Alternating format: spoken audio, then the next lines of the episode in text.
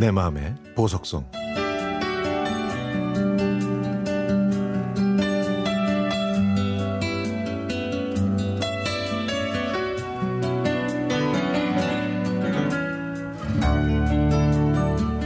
대구에서 살다가 용인으로 온 지 언 12년이 됐습니다. 12년 전에 제가 마을 버스를 운전할 때 있었던 일이 잊혀지지 않아서 몇 자 적어 봅니다. 대구에서 올라온 지 얼마 안 된 저는 각 방송국의 라디오 주파수가 몇인지 몰라서 채널을 이리저리 돌리다가 팝송이 흘러나오는 프로그램을 발견했습니다. 다른 음악 프로그램과 달리 분위기 있는 팝송이 세네 곡씩 계속해서 흘러나오더라고요. 저는 그때부터 이 방송을 틀어놓고 버스를 운전하기 시작했습니다. 그리고 제가 이 주파수를 기억하려고 속으로 중얼거렸습니다.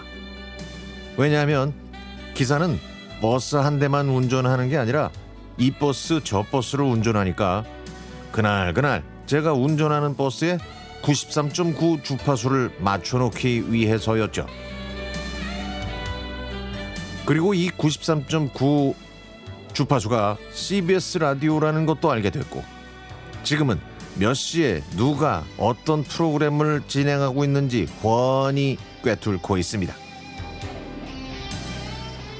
앞이 보이지 않을 정도로 비가 쏟아지던 날 아마 2012년 5월 말에서 6월 초 정도 됐던 걸로 기억이 되는데요. 용인 터미널에서 시청으로 갔다가 다시 용인 터미널로 돌아오는 마을 버스를 운행할 때였죠. 평일 낮 시간이라 버스 안에는 승객이 3, 4명밖에 없었습니다. 그리고 시간은 FM 팝스가 방송될 때였죠. 시청에 도착했을 때 승객은 단 한 명만 남아 있었습니다. 시청에서 진우 아파트를 지나 용인대를 거쳐 용인 등기소 쪽으로 향할 때 라디오에서는 수잔 잭스의 에버그린이 흘러나오고 있었습니다.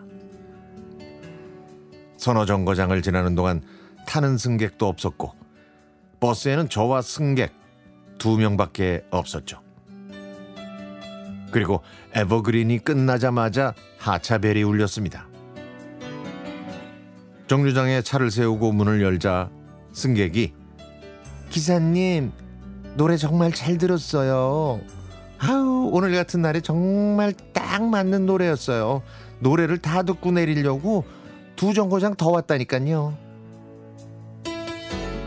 라고 말하고는 왔던 길을 다시 걸어가시더라고요. 저는 그때의 상황을 아직도 뚜렷하게 기억하고 있습니다. 이건 제 보석송이 아니라 한동준의 FM 팝스의 보석송인 것 같네요. 아무튼 지방에서 갓 올라와 타 지역에서 사회생활에 잘 적응할 수 있도록 도와준 CBS 라디오가 무척 고맙습니다. 12년 전에는 저 혼자 대구에서 용인으로 왔지만 지금은 사랑하는 아내와 아들 하나, 딸 하나 이렇게 넷이서 알콩달콩 잘 살고 있습니다. 늘 그랬듯이 CBS 라디오를 늘 응원합니다. 고맙습니다.